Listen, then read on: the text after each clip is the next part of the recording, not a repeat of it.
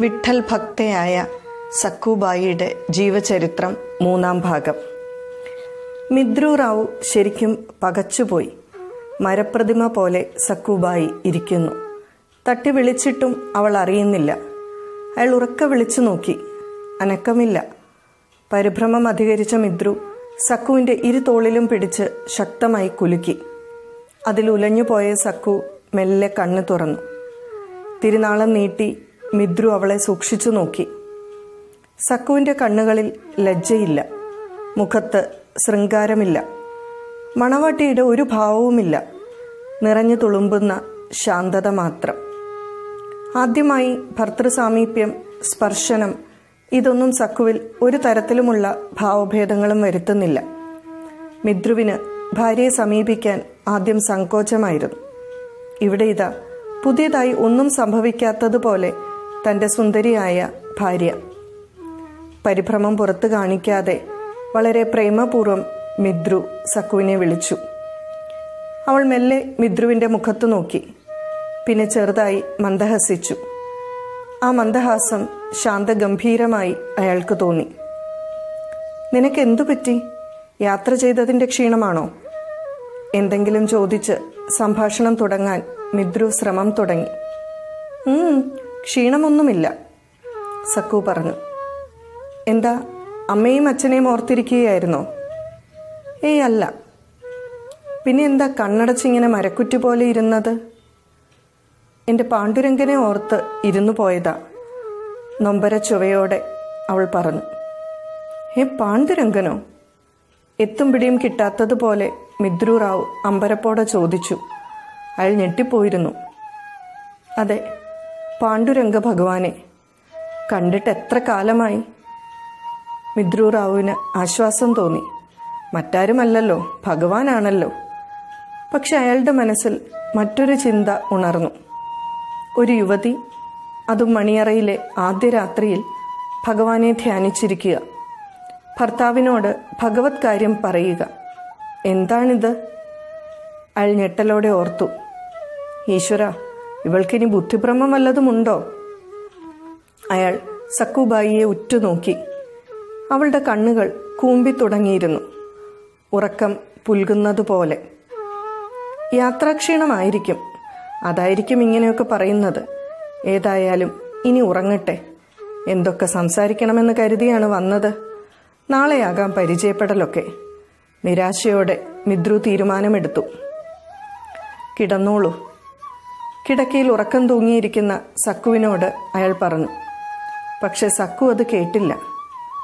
കിടന്നോളാൻ അയാൾ ഉറക്കെ പറഞ്ഞുപോയി. നിരാശ കോപത്തിന്റെ രൂപം പൂണ്ട് തുടങ്ങിയിരുന്നു. ആ ശബ്ദം കേട്ട് സക്കു കണ്ണു തുറന്നു.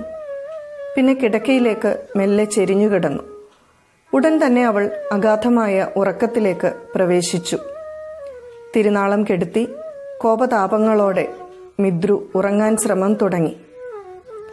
നേരം പുലരാറായി. മിദ്രു ഉണർന്നു. തലേദിവസത്തെ സംഭവങ്ങൾ ഓരോന്നായി സ്മരണയിൽ ഉണർന്നു തുടങ്ങി. അയാൾ കിടക്കയിലേക്ക് തിരിഞ്ഞു നോക്കി. സക്കുവിനെ കാണാനില്ല. ഇവൾ എവിടെ പോയി? മിദ്രു ചാടി എഴുന്നേറ്റ് പുറത്തിറങ്ങി. അടുക്കളയിൽ കാൽപ്പെരുമാറ്റം അമ്മ ഇത്രയും നേരത്തെ അടുക്കളയിൽ കയറാറില്ല. അയാൾ വേഗം ചെന്നു നോക്കി. സക്കു അടുപ്പിൽ തീ കൂട്ടുന്നു. ആശ്വാസത്തോടെ ശബ്ദമുണ്ടാക്കാതെ മിദ്രു തിരിച്ചു വന്ന് കിടന്നു. കിടന്നുകൊണ്ട് അയാൾ ചിന്തിച്ചു. ഇന്നലത്തെ യാത്രയും കല്യാണ ചടങ്ങുകളുടെ ബാഹുല്യവും അവളെ വല്ലാതെ ഉലച്ചു കാണും. പിന്നെ ആദ്യമായി വീട് മാറി നിൽക്കുകയല്ലേ? അതിന്റെയൊക്കെ പരിഭ്രമമായിരിക്കും. ഇന്നലത്തെ അസാധാരണ പെരുമാറ്റത്തിന് കാരണം. ഇപ്പോഴിതാ ഒരു ഉത്തമ കുടുംബിനിയെ പോലെ അടുക്കളയിലെത്തി ജോലി ചെയ്യുന്നു. മിദ്രുവിന്റെ മനസ്സ് ഇത്തരം ചിന്തകളാൽ ആശ്വാസം അണയാൻ ശ്രമിച്ചുകൊണ്ടിരുന്നു. കിടന്നിട്ട് ഉറക്കം വരുന്നില്ല. അയാൾ എഴുന്നേറ്റു. കട തുറക്കാൻ പോകണം.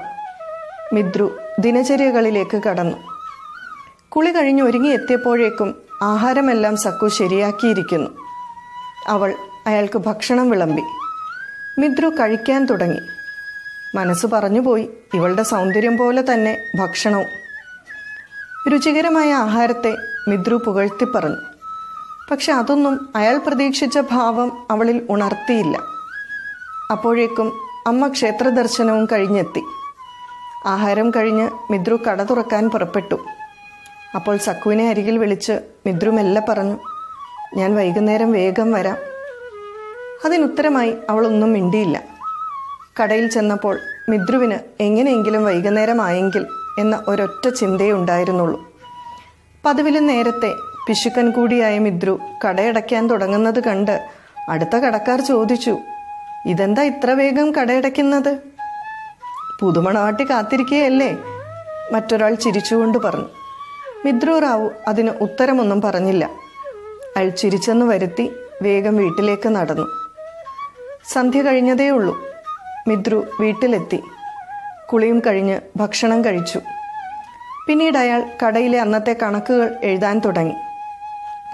അതൊരു വിധത്തിൽ തീർത്ത് മിദ്രു കിടക്കറയിലെത്തി അവിടെ കണ്ട കാഴ്ച അയാളെ തകർത്തു.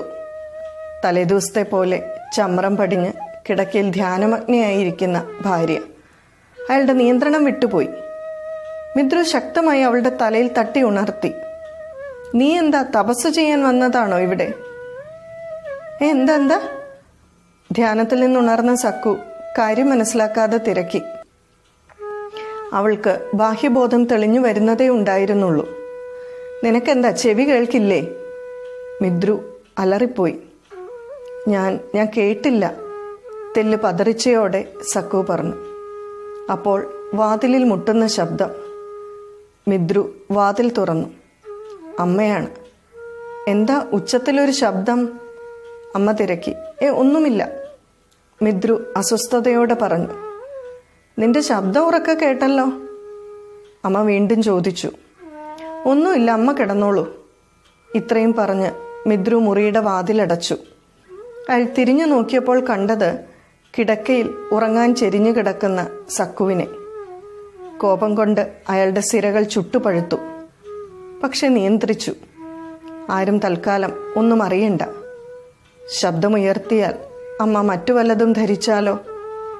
അയാൾ പാടുപെട്ട് സ്വയം നിയന്ത്രിച്ച് ഉറങ്ങാൻ കിടന്നു. പിറ്റേ ദിവസം മിദ്രു അതിരാവിലെ കടയിലേക്ക് പോയി. സക്കുവിനെ കണ്ട ഭാവം പോലും നടിച്ചില്ല. സക്കു ആകട്ടെ അതൊന്നും മനസ്സിലാക്കാവുന്ന നിലയിലുമായിരുന്നില്ല. വളരെ വേണ്ടപ്പെട്ട ഒരു സുഹൃത്തിനോട് മിദ്രു തന്റെ വൈഷമ്യം പറഞ്ഞു. അയാൾ ആശ്വസിപ്പിച്ചു. സാരമില്ല ചില സ്ത്രീകൾ അങ്ങനെയാണ്. കുറച്ചു കഴിഞ്ഞാൽ അവർ കുടുംബ ജീവിതവുമായി ഇണങ്ങിച്ചേരും. അതുവരെ അവരെ ഒരു തരത്തിലും വിഷമിപ്പിക്കരുത്. ദിവസങ്ങൾ ഒരേപോലെ നീങ്ങി. മിദ്രുവിന് വീട്ടിൽ പോകാനുള്ള ഉത്സാഹം കെട്ടുതുടങ്ങി. വിവാഹം കഴിഞ്ഞിട്ട് പതിനേഴ് ദിവസമായിരിക്കുന്നു. ഇതേവരെ സക്കുവിനെ അയാളൊന്ന് സ്പർശിക്കുകയോ സക്കു അയാളോട് ഭാര്യയെപ്പോലെ എന്തെങ്കിലും സംസാരിക്കുകയോ ചെയ്തില്ല. ഭർത്താവ് തന്നെ അവഗണിക്കുന്നതായി സക്കുവിന് തോന്നിയതുമില്ല. പാണ്ഡുരംഗനിൽ മനസ്സലിഞ്ഞു പോയ ഭക്തയ്ക്ക് എവിടെ ഇതര ചിന്തകൾക്ക് സമയം? സർവധർമ്മങ്ങളും ഭഗവാനിൽ വിലയം പ്രാപിച്ചാൽ പിന്നെന്ത് ഭാര്യാധർമ്മം? മകന്റെ വൈവശ്യം അമ്മ തിരിച്ചറിഞ്ഞു. അവർ മിദ്രുവിനെ രഹസ്യമായി വിളിച്ചുകൊണ്ടുപോയി ചോദിച്ചു. സത്യം പറയും എന്താ നീയും സക്കുവും തമ്മിലുള്ള പ്രശ്നം? ഒന്നുമില്ലമ്മേ. അയാൾ ഒഴിഞ്ഞു മാറാൻ ശ്രമിച്ചു. എന്നോട് നീ കള്ളം പറയണ്ട. ഞാൻ നിന്റെ അച്ഛനൊപ്പം പുറത്തവള. എനിക്കറിയാം നിനക്കൊരു കുടുംബജീവിതം ഇതേവരെ ഉണ്ടായിട്ടില്ലെന്ന്. നീ കാര്യം തുറന്നു പറയൂ. മിദ്രു വല്ലാതായി. അമ്മയോട് അയാൾ എല്ലാം പറഞ്ഞു. മണിയറയിലെ സക്കുവിന്റെ ധ്യാനവും അയാൾ വിവരിച്ചു. ഇതെല്ലാം കേട്ടതോടെ അമ്മയ്ക്ക് ഹാലിളകി. അവളെ ഞാൻ ധ്യാനിപ്പിക്കാം. എന്റെ കുഞ്ഞിനെ വിഷമിപ്പിക്കാൻ വന്നവൾ. നാളെ മുതൽ നിന്റെ മുറിയിൽ അവളെ കിടത്തണ്ട. എന്റെ മുറിയിൽ കിടന്നാൽ മതിയെന്ന് പറയും. അത് കേട്ടതും മിദ്രു റാവു വാശിയോടെ കിടപ്പുമുറിയിലെത്തി. സക്കു ജോലി കഴിഞ്ഞ് വിശ്രമിക്കുകയായിരുന്നു. മേലിൽ നിനക്ക് ഈ മുറിയിൽ സ്ഥാനമില്ല. എനിക്കൊരു ഭാര്യയാണ് വേണ്ടത്. സന്യാസിനിയല്ല. പുറത്തിറങ്ങി. ഇന്നു മുതൽ നിന്റെ കിടപ്പ് അമ്മയുടെ മുറിയിൽ മതി. അയാൾ അവളുടെ കിടക്കയും സാധനങ്ങളും മുറിക്ക് പുറത്തേക്കെറിഞ്ഞു. ആദ്യമൊന്ന് പകച്ചുവെങ്കിലും സക്കു മനോനില വീണ്ടെടുത്തു. ഭഗവാൻ പാണ്ഡുരംഗന്റെ ലീല തന്നെ ഇതെന്ന് അവൾ നനച്ചു. ഇനി സൂര്യമായി നാമം ജപിക്കാമല്ലോ എന്നവൾ മനസ്സ ആശ്വസിച്ചു. മിദ്രു കടയിൽ പോയതും ഭർത്തൃമാതാവും നാത്തൂനും സക്കുവിനെ അടുക്കള ഭാഗത്തേക്ക് കൊണ്ടുപോയി. പഴയ ഓട്ടുപാത്രങ്ങളും വിളക്കുകളും എടുത്തിട്ട് കൊടുത്തു. നാത്തൂൻ പറഞ്ഞു വൈകും മുമ്പ് എല്ലാം പൊന്നുപോലെ തേച്ചു മിനുക്കണം. പുളിയും ചാരവും കൂടി തേക്കണം സക്കു ഒന്നും മിണ്ടാതെ നിൽക്കുന്നത് കണ്ട് ഭർത്തൃമാതാവ് അവളെ ബലമായി പിടിച്ചിരുത്തിക്കൊണ്ട് പറഞ്ഞു വേഗം ജോലി തുടങ്ങു പെണ്ണേ. എന്റെ കയ്യിൽ നിന്ന് സമ്മാനം കിട്ടാതിരിക്കണമെങ്കിൽ. സക്കു പാത്രം തേക്കാൻ തുടങ്ങി. അവൾ ജോലി തുടങ്ങിയതോടെ അമ്മയും നാത്തൂനും പിൻവലിഞ്ഞു. നാത്തൂൻ അമ്മയോട് പറഞ്ഞു മേലനങ്ങി ജോലി ചെയ്യുമ്പോൾ അവൾ മര്യാദക്കാരിയാകും തപസ്സും കുറയും. സക്കു പാത്രം തേക്കാൻ തുടങ്ങി. ഓട്ടുപാത്രങ്ങൾ തമ്മിൽ കൂട്ടുമുട്ടുന്ന ശബ്ദം കേട്ടപ്പോൾ പാട്ടുരംഗ പാണ്ഡുരംഗ ക്ഷേത്രത്തിലെ മണിനാഥം സ്മൃതിപഥത്തിൽ ഉണർന്നു. അവൾ വിവശയായി. പാത്രങ്ങൾ തമ്മിൽ മുട്ടിച്ച് അവൾ ശബ്ദമുണ്ടാക്കാൻ തുടങ്ങി. അടുക്കള ഭാഗത്തു നിന്ന് മണിയടി പോലുള്ള ശബ്ദം കേട്ട് അമ്മയും നാത്തൂനും ഓടിച്ചെന്നു. ആ കണ്ട കാഴ്ച അവരെ അമ്പരപ്പിച്ചു. അമ്മായിയമ്മയും നാത്തൂനും പരിഭ്രമിച്ച് ഓടി വന്നു അവർ കണ്ട കാഴ്ച ചേല വാരിക്കുത്തി ഇരു കൈകളിലും ഓട്ടുപാത്രമേന്തി താളം പിടിച്ച് ചുവട് വെച്ച് പകുതി കൂമ്പിയ മിഴികളോടെ ഗോവിന്ദാഹരി ചൊല്ലി നൃത്തം വയ്ക്കുന്ന സക്കു. അവർ പകച്ചുപോയി. ഇവൾക്കെന്താ ഭ്രാന്താണോ? നാത്തൂൻ ചീറ്റപ്പുലിയെ പോലെ അലറിക്കൊണ്ട് ചോദിച്ചു. ദൈവമേ നാലാൾ കണ്ടാൽ അമ്മ വേവലാതിപ്പെട്ടു.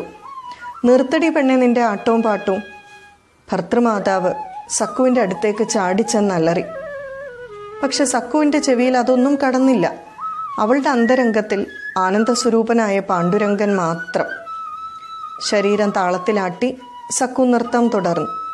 അവളുടെ നീണ്ട കേശഭാരം അഴിഞ്ഞ് വിതറി മുഖം മറച്ചു. തന്റെ ആജ്ഞ മനഃപൂർവം അവഗണിക്കുകയാണ് പുത്രഭാര്യ എന്ന് കരുതി കോപക്കലി കൊണ്ട് അമ്മ സക്കുവിന്റെ മുടി കൂട്ടിപ്പിടിച്ച് വലിച്ച് ഉലച്ചു. ചെകിട്ടത്തടിക്കാൻ വലത് കരമുയർത്തി പക്ഷെ സക്കുവിന്റെ മുഖത്തെ ശാന്തത അവരെ വല്ലാതാക്കി. മുടിയിൽ പിടിച്ചുലച്ചതിന്റെ വേദനയിൽ സക്കു കണ്ണു തുറന്നു. എന്താ? എന്താ? അവൾ ഒന്നും അറിയാത്തതുപോലെ ചോദിച്ചു. കേരടിയകത്ത്. നാത്തൂൻ ഉത്തരം കൊടുത്തതങ്ങനെ.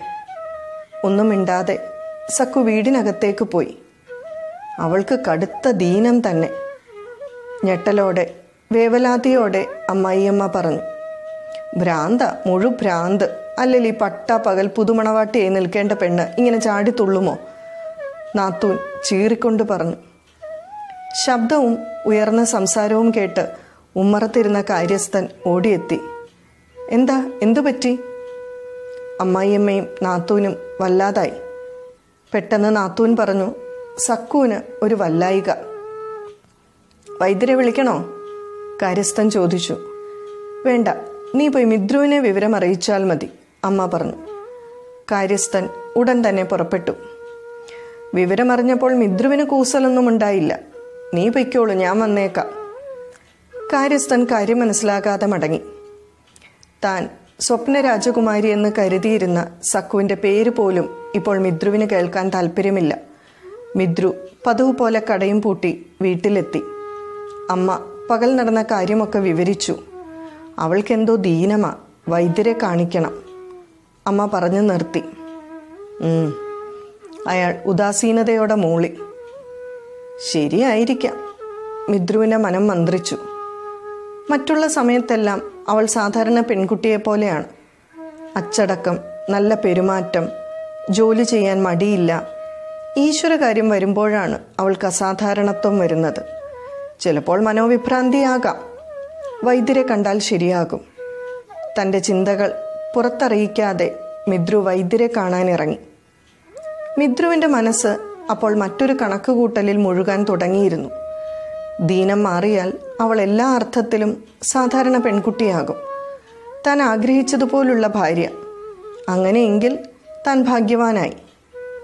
പാവം അവളെ വേദനിപ്പിക്കേണ്ടിയിരുന്നില്ല.